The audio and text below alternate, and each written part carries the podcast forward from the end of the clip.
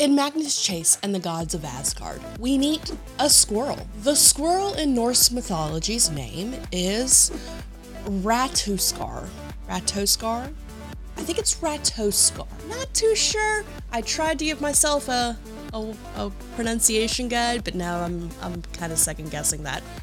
Ratoskar is what we're gonna go with. Raduskar's whole goal in life is to create chaos with two different creatures at different ends of the world tree. So when Magnus and his friends are having to travel the world tree, they accidentally meet up with Ratuskar. And his bark is legitimately worse than his bite. His bark, while it is loud and obnoxious, and I mean, do squirrels even bark? But it telepathically tells you all of your things that you've done wrong, all of your worst fears. Things like you're in Magnus's case anyway, things like you're not going to save your mom. Things like why do you think you're good enough? Things like should have stayed dead, which makes sense if you've read the story. It's it's a thing. But all of these things have a layer of truth to them but the, it's not that they're true, it's that they've taken the fears of Magnus and they've twisted them. Today on Geek Devotions, we're going to talk about how our thoughts can influence us.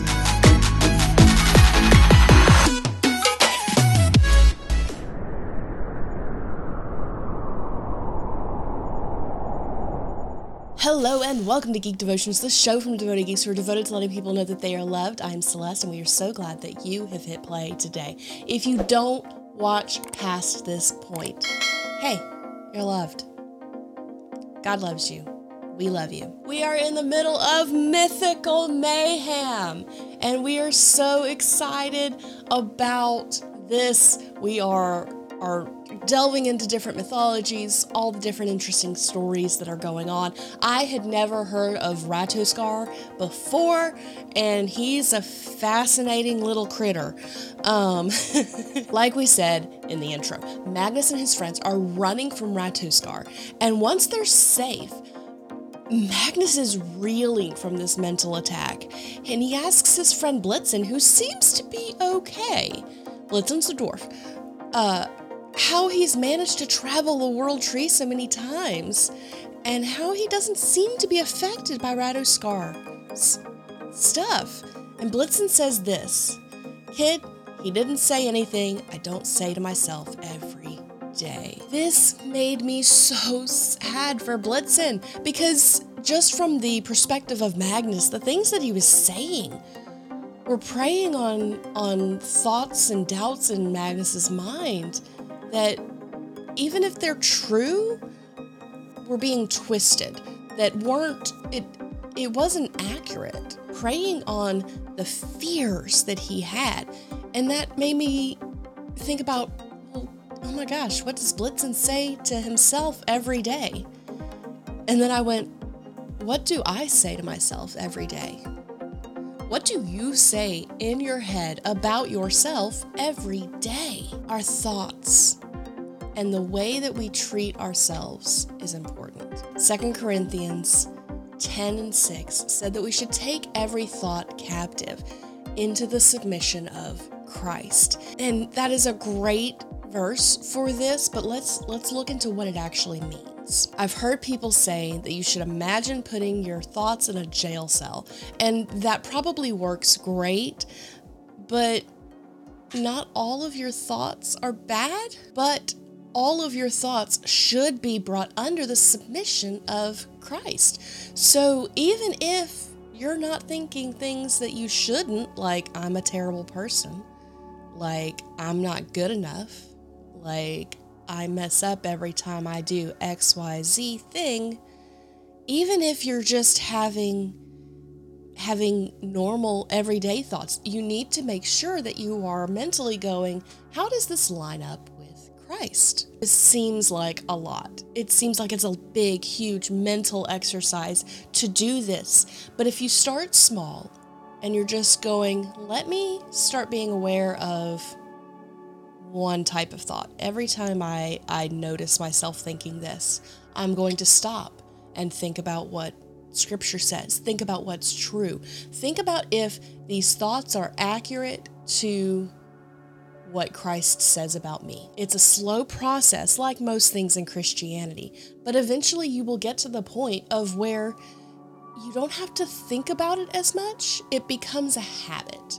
It's not so much that it it becomes something that you you have to make yourself do. It becomes something that you automatically just go, "Oh, okay, this thought means this." It's understandable to have these things going on through your head, to have negative self talk, to have thoughts of, well, I'm just a mess up. It's understandable and it's human.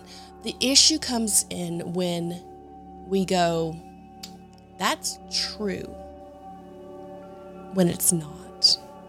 Or if it is true, then maybe you're blowing it out of proportion. Maybe you're focusing on it too much maybe you've let the thought of, okay, I'm bad at this, become a thought process that you're stuck in and it's just looping in your brain and that's all you're thinking of. That's when it becomes a problem.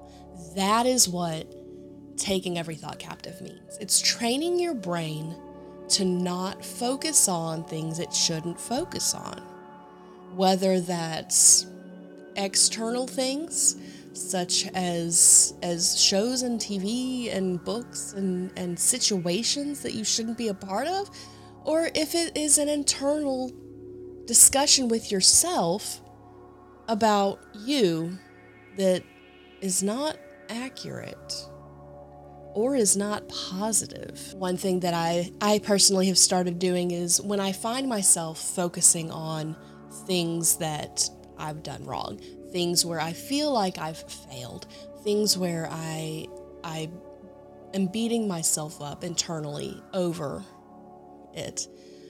I replace that with scripture. It's a it's a hard process, but I automatically not automatically. It's not automatic yet, but I go, you know what? That this is not a good thing. I don't need to be I don't need to be sitting in this because it's just going to spiral me into despair. Let me think about this. Let me think about the story of Jesus feeding the 5,000. Let me think about Junia. Let me think about Jael. All of these stories in scripture that I love. Let me think about that. And it helps to change my attitude, it helps to change my perspective. It doesn't change the truth of the matter of I've done something that makes me feel like I failed, but it does change my attitude about it to where I can now go, okay, let me look at this from a perspective of how do I fix this rather than just spiraling into a downward issue where I can't think of anything else. Okay, guys, that was your devotion for the week. I hope you enjoyed it. Don't forget to check us out on all the things. We're going to be having some really cool articles and a guest article on our website that's going to be really great. I can't wait. We also have several podcasts coming out this month.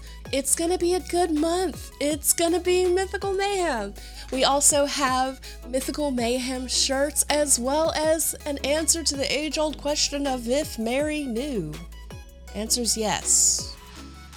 we want to give a big shout out to our patrons who you can be a part of for as little as a dollar a month. If it wasn't for them, I would not have been able to listen to the Magnus Chase books because just wasn't a book I owned, so I needed to get it, and I'm thankful for that. Okay, guys, it is now time for the question of the week. Question of the week is this What's your favorite Norse myth? I'm I'm not terribly familiar with the Norse myths. Um, if you if you listen to We Read Allegedly, you know a while back we did a book called Shadow of the Gods, and that was my introduction to a lot of Norse mythology outside of Marvel. So if your only introduction to Norse mythology is Marvel, that's okay. but it's a fun, a fun little mythology. There's a lot of different things in it, and and like Ratuskar, Ratuskar, Ratuskar. Somebody's gonna come after me for pronunci- the pronunciation of this, but. okay, guys. Well, with all that being said, stay devoted, peace, and love.